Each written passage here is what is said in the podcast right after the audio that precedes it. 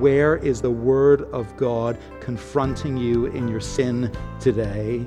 To repent, to ask for forgiveness. When God's Word, when God's messenger calls us out in our sin, in an area of our life that's just wrong, we can easily become angry. That's one of the first reactions. Welcome to Encounter the Truth with Jonathan Griffiths. I'm Steve Hiller, and glad that you are with us today. And uh, Jonathan, you're, you're so right. Sometimes when we're confronted with our sin, our first reaction is to get angry. But why do, why do you think that is? Well, I suppose one of the reasons for that is that we know full well that we've done wrong, and our conscience has been telling us that, and we've been trying to suppress our conscience and convince ourselves that, you know, what we're doing is perhaps not wrong and is, is, is just fine. But when someone calls it out and tells us what we know already is true, that that provokes a strong reaction. I think we all know something of that experience. But we see it in the gospel story so clearly and so profoundly uh, in the ministry of John the Baptist and in the ministry of Jesus Christ. As John calls out sin, he's it actually leads to his death. As Jesus calls out sin, there's an angry reaction, and ultimately he ends up uh, on the cross of Calvary because he has exposed uh, the sinful human heart. And I, I think we need to reckon with this reaction in our own hearts. We need to see it, and with the help of the Spirit of God, we need to be humbled before the Word of God, humbled about our sin, and we need to be brought to a place, each one of us, of, of true repentance. And it's when we reach that point, we, we move past the pride and the anger, and we move to repentance and humility. That's when God can deal with us. And that's when we're able to respond to the grace of Jesus Christ. Well, let's continue to look at this. We're in Matthew chapters 13 and 14 as we continue a message called The Prophet Who Offends. Here is Jonathan. It's possible to fail to see him because of his humility and his humanity, but it's also possible to fail to see him because of another level of familiarity. And that is the familiarity that comes from growing up in close proximity to Him. And by that I mean the familiarity that comes from growing up in the church, in a Christian family, surrounded by the people of God and under the constant sound of the Word of God. And I don't know, but that may be your story precisely. As it were, you grew up with Jesus in your neighborhood even in your home. You've always heard him. You've regularly seen him in the people around you. You've always felt that you've known him on some level, but here's the thing you've never actually accepted him personally. It's all familiar, but it is not personal. He's known to you, but the truth of the matter is, he is unknown to you. And if you're being totally honest about it, your attitude is not unlike the people of Nazareth. You, you hear the teaching of Jesus Christ, and it actually kind of gets your back up. It gets under your skin. Sometimes it makes you mad. You don't really want to hear it, if you're being honest, and you don't want to know. You're here, actually. You're listening. We're glad you are, but you're doing so to please other people you're doing it out of some kind of sense of duty, but in your heart of hearts, there is a resistance to Jesus Christ, even an offense at his teaching. Perhaps that's you today. I expect it will be a number actually among us. No doubt there will be a number who are truly living in rebellion against Jesus Christ, even though he has been so close and he has been so familiar throughout your life. If that is you, and it may be you, let me invite you to look at the reaction of the people of Nazareth to Jesus Christ and look at them as a mirror to your own soul, for that is what they are, and ask this question Is this a reasonable response to Jesus? Is it reasonable? Does this make any sense as you analyze what is going on here? Can you see the folly of their rejection of the prophet of God, the messenger of God, the Savior, his Son? You see, proximity to Jesus is a tremendous gift. Growing up knowing Him, if you have, that is a tremendous privilege. But don't take that privilege. Please don't take it. And allow it to turn sour in your heart as it can, and lead then to scorn and offense, and ultimately the rejection of the Savior and King, whom God sent from above to serve us.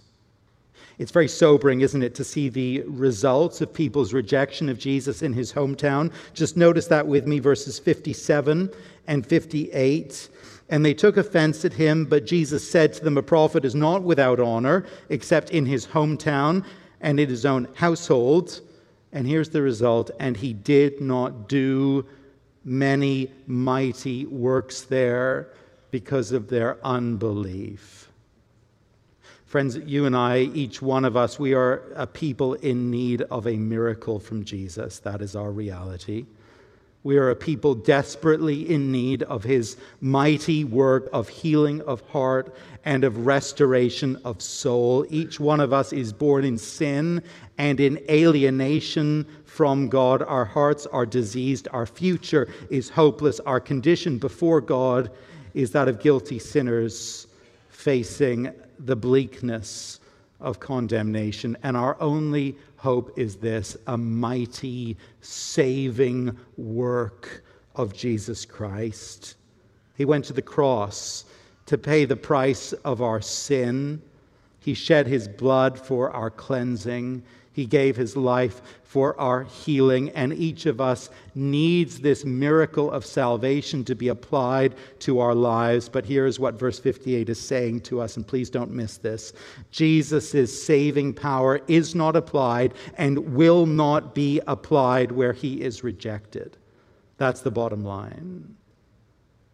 Jesus' saving power will not be applied to those who are familiar with him, but who reject him in their heart. Don't be that person. Please don't be someone who is familiar with the Savior, but who takes offense at him and pushes him away. You need his saving power, you need his healing touch. That's the offense of familiarity. Next, we see the offense of frankness. And here we turn to John the Baptist and the story of his very untimely end. The connection points here are a little bit winding, but I think we follow easily enough. Chapter 14 and verse 1 At that time, Herod the Tetrarch heard about the fame of Jesus, and he said to his servants, This is John the Baptist. He's been raised from the dead. That is why these miraculous powers are at work in him. Herod the Tetrarch. He is son of Herod the Great, whose kingdom was, was then split between his sons. Herod the Tetrarch had been made Roman ruler over Galilee, the region where Jesus lived. When he hears about Jesus, some mixture of religious ideas, probably some pagan ideas about spirits kind of returning from the dead, prompts him to think that this great teacher is actually John the Baptist back from the grave. And now, because of that connection in Herod's mind, we have a flashback. That's what's going on here. Herod may well have been having some bad dreams, I don't know, even nightmares about what he did to John. The story is ugly.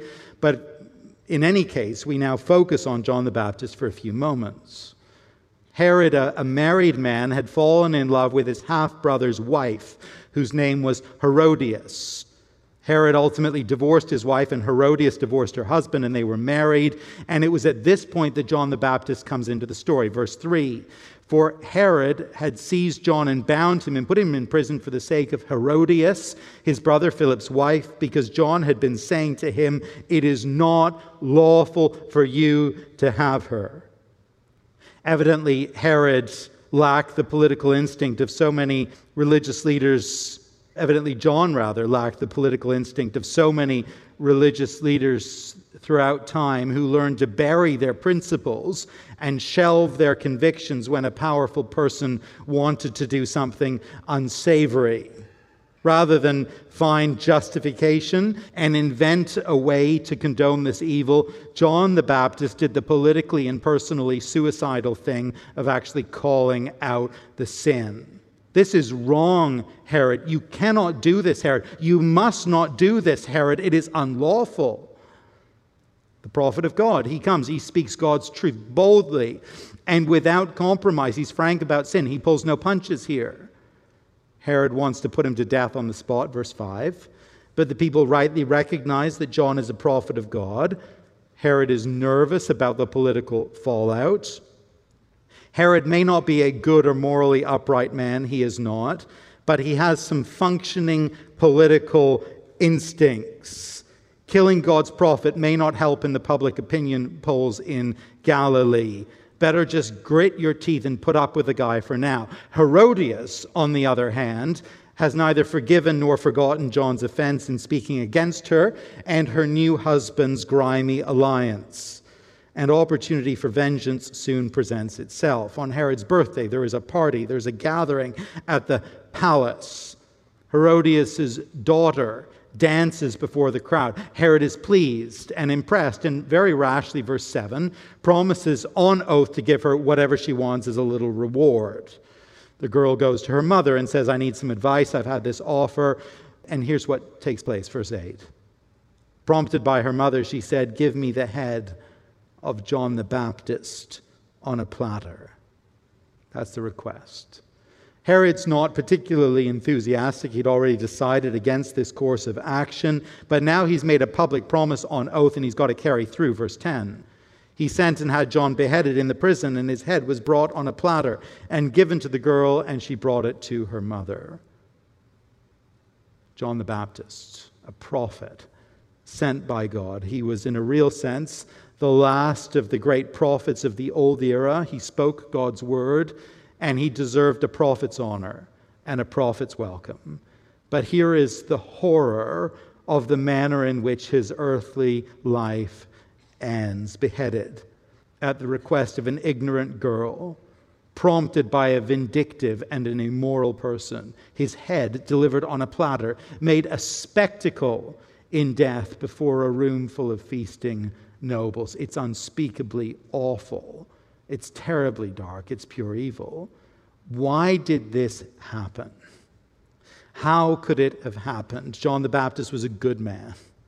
He's a man of integrity. He wasn't violent or dangerous or dishonest or untrustworthy. How could anyone behave in this way toward him? But you see, his offense was actually very, very great. His actions were not just annoying to Herodias, they were intolerable. What did he do? Well, he spoke with frankness about right and wrong. He spoke with simple clarity about sin he called unapologetically for repentance. And, and that right there, that is the heart of his offense. That is the thing that got his head placed on a platter. He did the one thing that invites fury from every sinful heart the exposure of sin, the calling out of sin, the demand of repentance. And friends, you and I, we may not seek anyone's head on a platter, but we need to honestly recognize that the fury and indignation we see within the heart of Herodias is to be found in your heart and in mine as well. We hate it. We hate it when God's messenger, when God's prophet, when God's word calls out our sin. We hate it, don't we?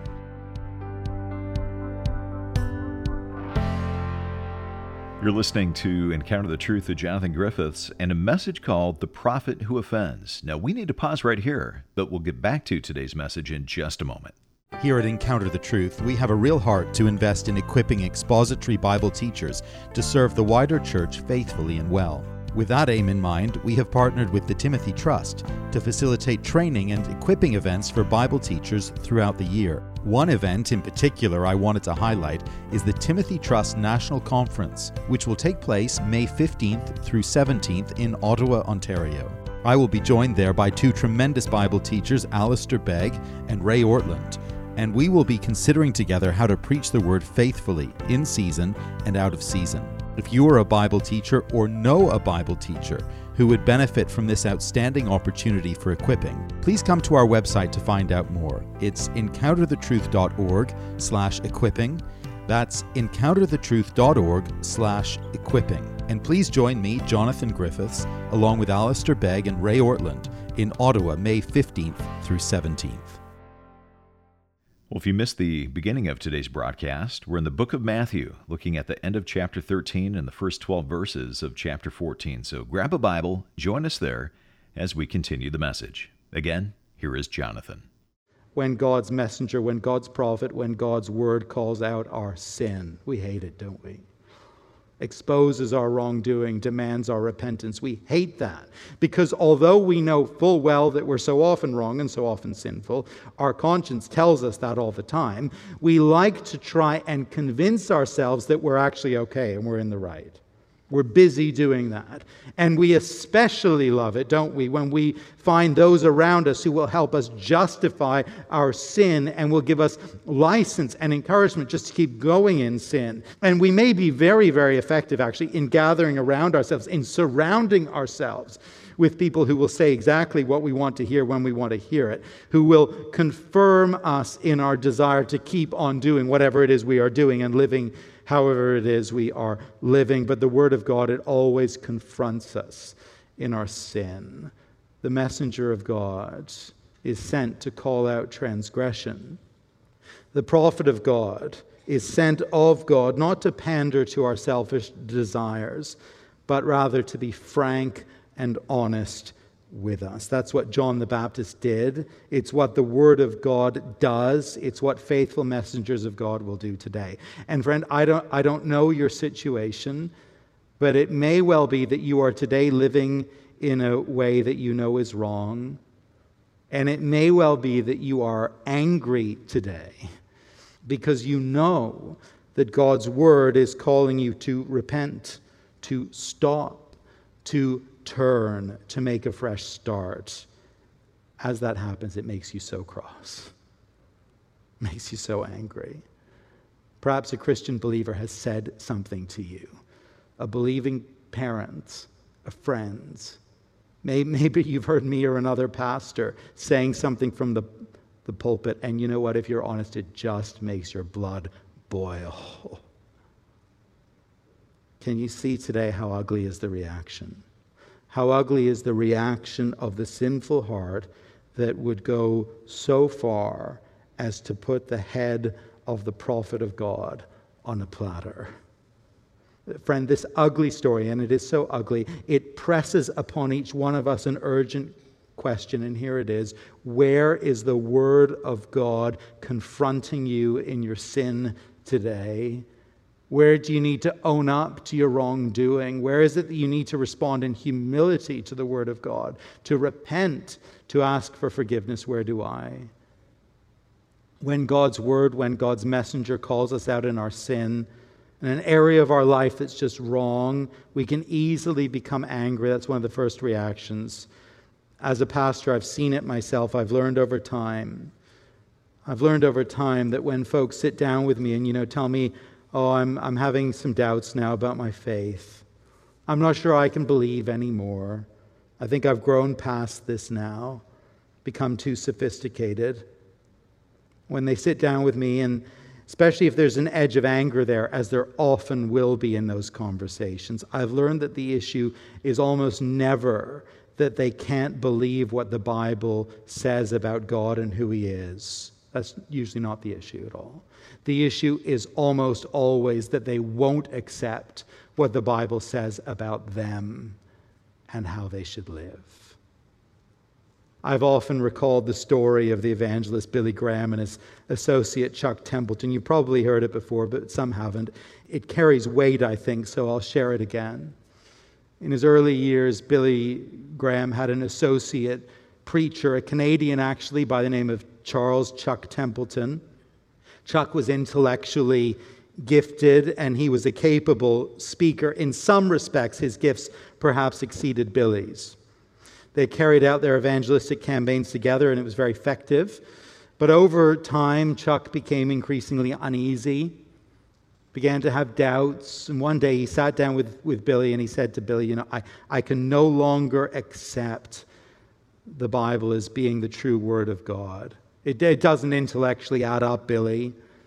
Chuck drifted further and further away, and years later, he wrote an influential book entitled Farewell to God My Reasons for Rejecting the Christian Faith. Billy gave a fascinating interview where he spoke about Chuck, and he made the bold observation, and this is the point I just wanted to draw out. Chuck said he had a problem with the faith that was intellectual. Billy, in his simple and I would say prophetic way, said it was not intellectual. He said the problem was moral. Chuck did not want to accept the moral teaching of the Bible. He was on his third marriage, I think, by the time the book was released, and Billy said that was the issue, not anything else. The public rejection of God in the release of that book, it, it, it, okay, it wasn't John the Baptist's head on a platter, but it was an aggressive public rejection of God and His Word. When God's Word challenges us, calls us from sin, the reaction of the sinful heart can be very, very angry and it can be very, very ugly. And so, friends, knowing that that is true, let me ask you is there anything in God's Word that you have read of late? Anything you've heard from a faithful messenger of God, a Bible teacher, preacher, a believing friend, or a family member? Is there anything that has just got your back up? You've, you've heard it, and it's made you angry. Teaching on honesty, or integrity, or sexual conduct, or financial stewardship, or self control? Is there something that has given rise to anger within your heart? If, if so, and only you will know, if so, please do not ignore that. Please don't gloss that over. Pay attention to it. It is probably the very place where you need to do business with God. It's probably the very place where you need to address your sin and seek forgiveness in Christ, which He is only too ready to give. And maybe for some among us, it is the very prompt that you need today. There is an urgent matter that you need to address before the Lord. Don't delay in that.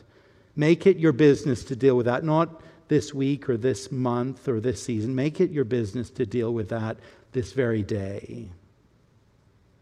The prophet of God the message sent from heaven, the gospel of grace, it can evoke the most bizarre reactions from the world scorn, contempt, offense, anger.